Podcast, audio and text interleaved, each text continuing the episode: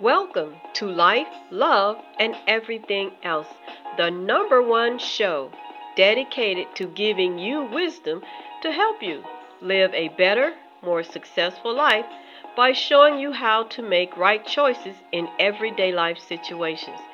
Now, let's go right into today's program. Hello, everyone. I'm Belize Smith, the host of Life, Love, and Everything Else. I want to thank you for tuning in and become a part of our Life Love Circle by subscribing so that you are among the first notified of all new episodes. Thank you so much for your support.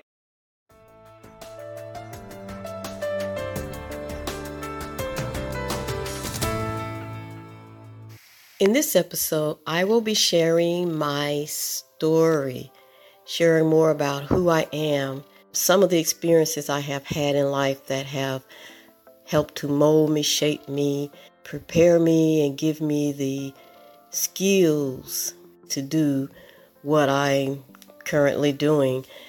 And these experiences have a lot to do with the topics that I come up with. I hope this will give you more insight into the woman behind the voice of this podcast. And let me just say this I think I've said this in a previous episode. Sometimes the messages may seem a little harsh to some people, but know that the, all the messages are coming from a spirit of love and concern and just a passion to want to see people be the best that they can be. With that being said, let's go right into my story. I'll start with sharing a little bit of my early childhood.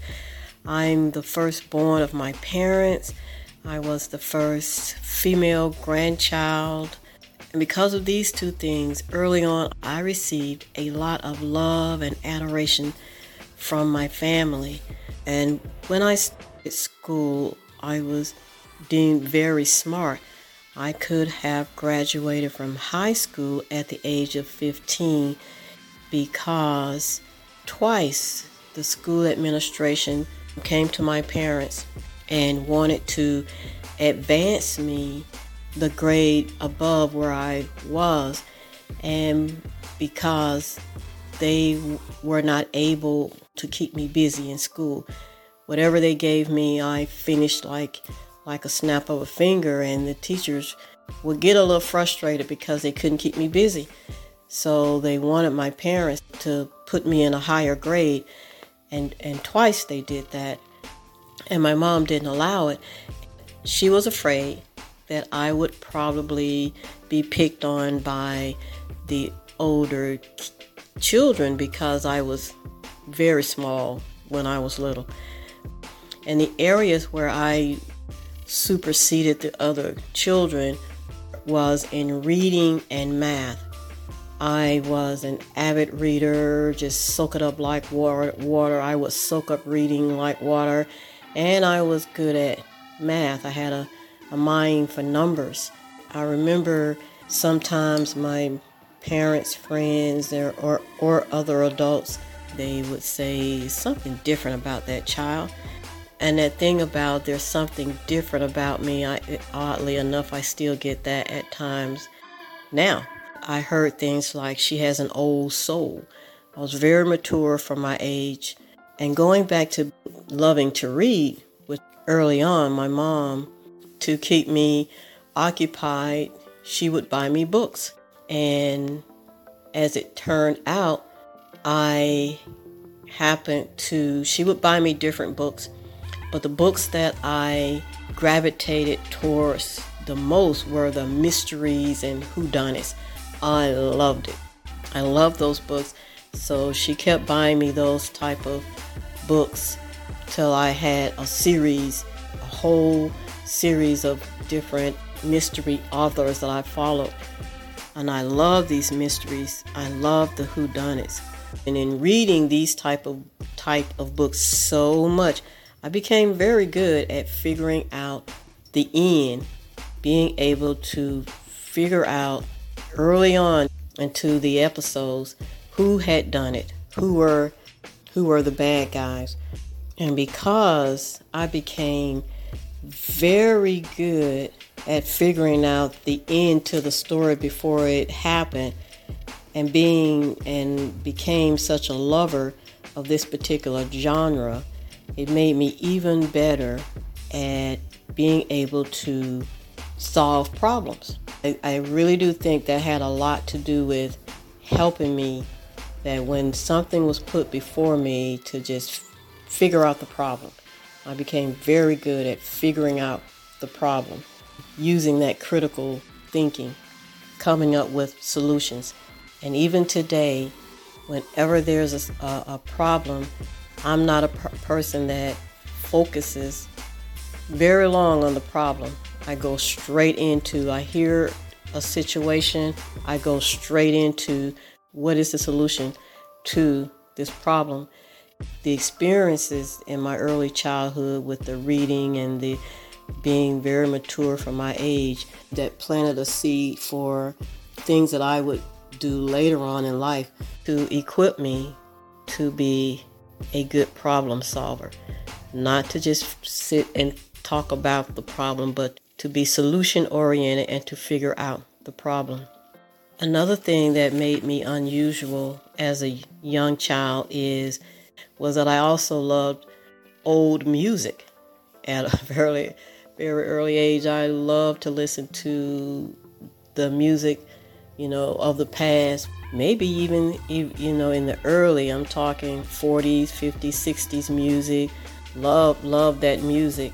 I've always pretty much gravitated towards music that was earlier than music that was more current.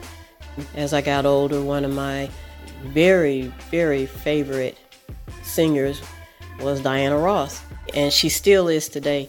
And the odd part about that is she and I um, have some similarities. Our birthdays are, around the same time. My birthday is about two weeks after her birthday. We have some similar personal experiences. And as I got older, as a young adult, people would often say, Do you know who you look like? And it happened so much that I was like, Yeah, people would often say that I could have been a daughter of hers, that I look a, a lot like her, which I took as a compliment and she's still my favorite artist today. Bullying. Was I ever bullied? Yes, three times. I was always known as the smart little quiet girl. So, paint that picture. I never, I was not somebody that people would even think to bully. They they just didn't and being the teacher's pet. So I and maybe uh maybe that was a target for for, for me being bullied. But other than that, people are pretty much a lot of times felt invisible. But yes, there were three times specifically that I was bullied in school twice by boys, two boys, one time by a boy in, in grade school, and then and then the second time by a boy that taunted me and I feel like it was tortured me. He was relentless in taunting me seemed like almost every day from grade school to middle school. But in the case with the with the boys later on they both did an unusual thing. They had somebody to come and ask me would i be their girlfriend uh, no so that was absolutely no and I knew I had heard things later on in life that when boys like girls, that's what they do to get their attention. They're mean to them. But, and maybe sometimes they, you know, guys do that even now with females, but guys, a little tidbit that may work with some girls, but for the most part, when you are mean to a girl, that's a sign that you don't like her. And so if you, uh, Make sure the attention that you try to get is attention that is of respect and caring so so that she will won't get mixed signals. if you think that you really want a chance with her. Just a little tidbit. But on to the third bullying situation was with the, the one girl that I had that w- that bullied me, and this one actually turned into my first fight. My parents had just moved into we had just moved into a new community, moved near where my grandparents lived. So when I would get out of school every day, I would go to my grandparents' house, and my mom took she took a lot of pride in dressing me for school. We all went to school with somebody that in the class there was usually somebody that was just about the best dressed. You know, you had one or two people that dressed really nice and looked like they come from somebody that had a little something. Well, my mom took pride in trying to dress me like that and in putting her efforts into dressing me, you know, the best she could, which a lot of times made me one of the more better dressed children in class with the bows and real prissy little girl. And so I was a girly girl from day one. When the situation with the bully she was the total opposite. Where I was a girly girl real prissy she was straight up tomboy. And she was known for being a a bully and a terror and that's what she liked. And she had the the scars to prove it, you know, with scratches on her face. And long and short of it, she singled me out to bully me and she would take my pencils. You know, and I was kind of like say shy and timid. And she would take my pencils. And then one day when I went to my mom, I think my mom had to heads up that something was wrong because I, I would just go and get a pencil, but she had moved them to where I had to come and ask her where were the pencils. And she asked me, What happened to the pencil that you just had just yesterday? And that's when I told her, because I never told my mom I was being bullied. Uh, and I told this girl was taking my pencils. And she said, I'll give you this pencil. She said, I'm giving you this pencil, but you better come home with this pencil and you better you you better hold on to this pencil. If you don't, you know, she threatened to to punish me. So nobody wants to get the wrath of their parent. So this particular day, I went to school, and uh, she, the girl, like clockwork, like how she did, wanted my pencil. And I told her no. Then my mom told me to stop giving her my pencils because, or else my mom would punish me. You know, then she gave the I'm going to beat you up sign. And everybody knows that's when you ball up your fist and put your hand and put your fist to your nose like I'm gonna beat you up. And me being real timid, you know, I started crying a little bit. And when the teacher found out, you know, what the situation was, she scolded the girl. And at the end of the school day, when it was time for everybody to get out of class, the teacher let me and the rest of the class go, but she held this girl, her name, the girl name was Ellie. She held Ellie behind to give me a chance to have some leeway to give me time to get home so that I wouldn't be in a fight with Ellie. But I was naive. I was naive. I thought that I, I and I naive and I just wasn't thinking. I was just um, happy about the fact that I got to leave class before this girl did, and so I did not think to maybe take advantage of that distance and just go home. So I took my time walking and talking with some other girls. And I remember, even when I think about it today, it is it's impactful because I was taking my time walking with these other girls, and then all of a sudden, just out of nowhere, we hear almost like a rumbling, and it was a, a, a, the sound of a lot of kids yelling. When we turned to see what was going on, here comes Ellie, and with her was a crowd of other kids, and the, and the yelling was fight, fight, fight. And when kids hear that, you know, back in the day when they heard that, that drew more kids in.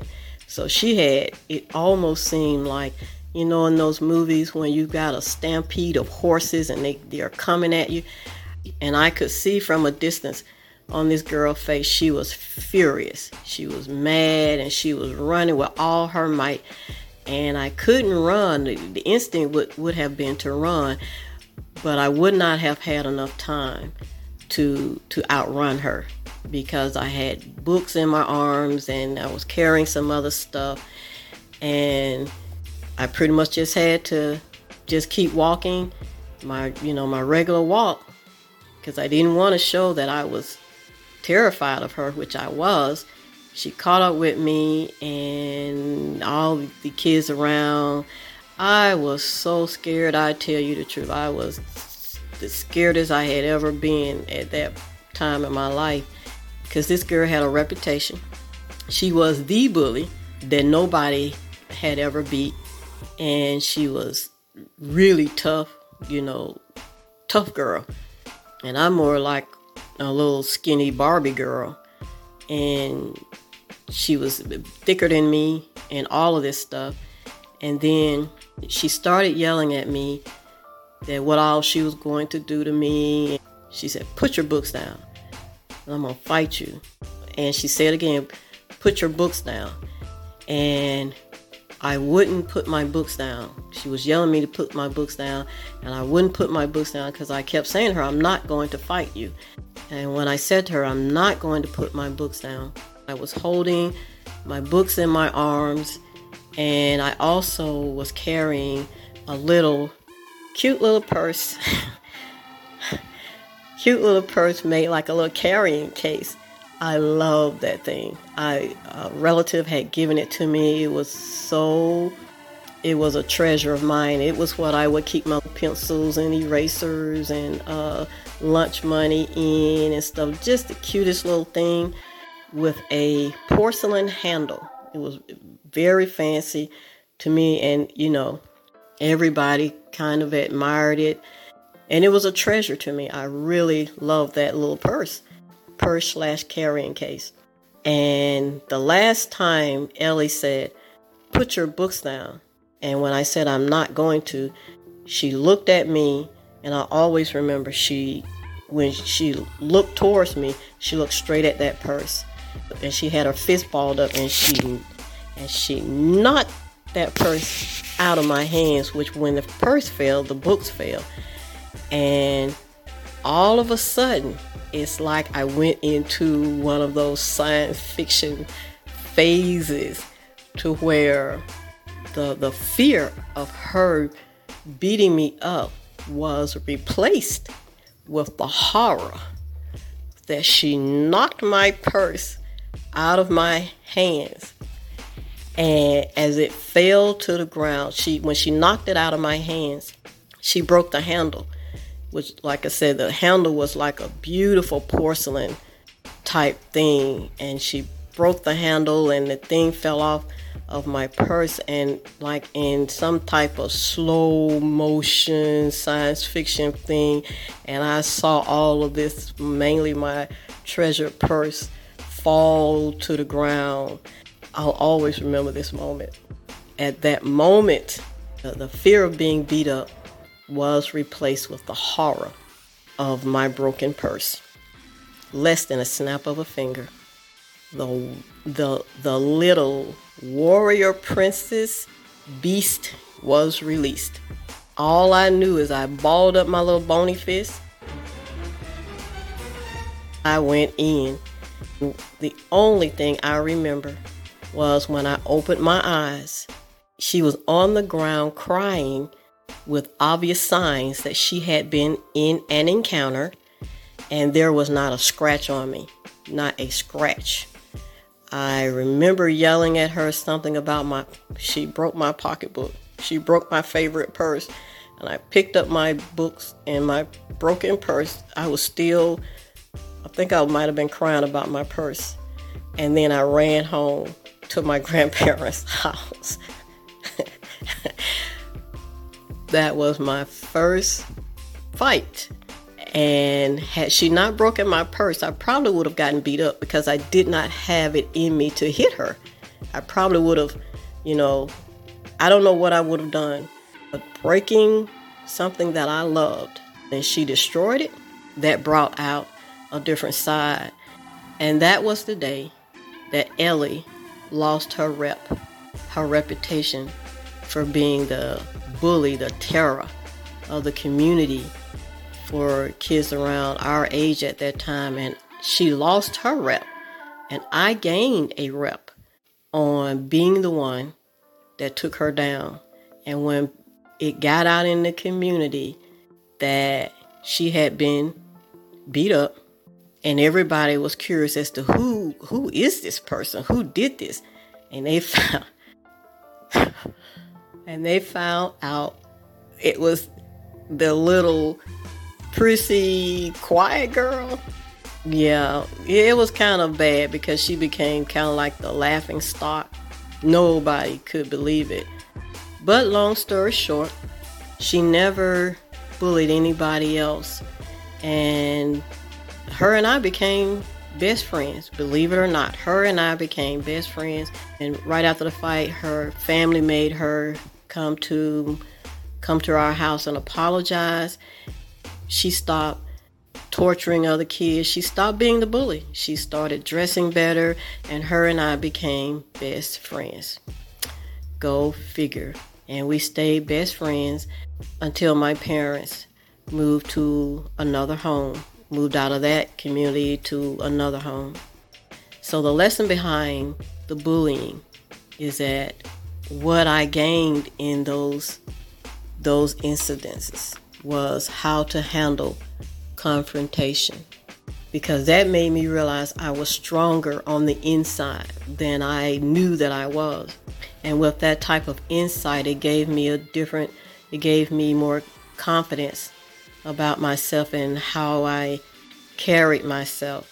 The experiences from the bullying gave me confidence on standing up to confrontation and and having the experience on how to handle confrontations would benefit me later on in life in many ways to realize that sometimes that when we face confrontations, sometimes we don't want to deal with it, especially if you're a person who feels like you don't bother anybody, you always try to do the right thing and treat people as the way that you wish to be treated. You're doing the, the, the, the good guy, good girl thing. But in learning how to handle confrontations and standing up, standing up for what you believe in, standing up for your rights, standing up for what is the right thing to do. Sometimes it doesn't mean that it's going to be easy. We may feel led to stand up against all odds, and we have to make some snap of the moment decisions. Confrontations are almost inevitable at some point in our lives, but trusting God and facing those confrontations with the confidence that when God is for us, nobody can be against us.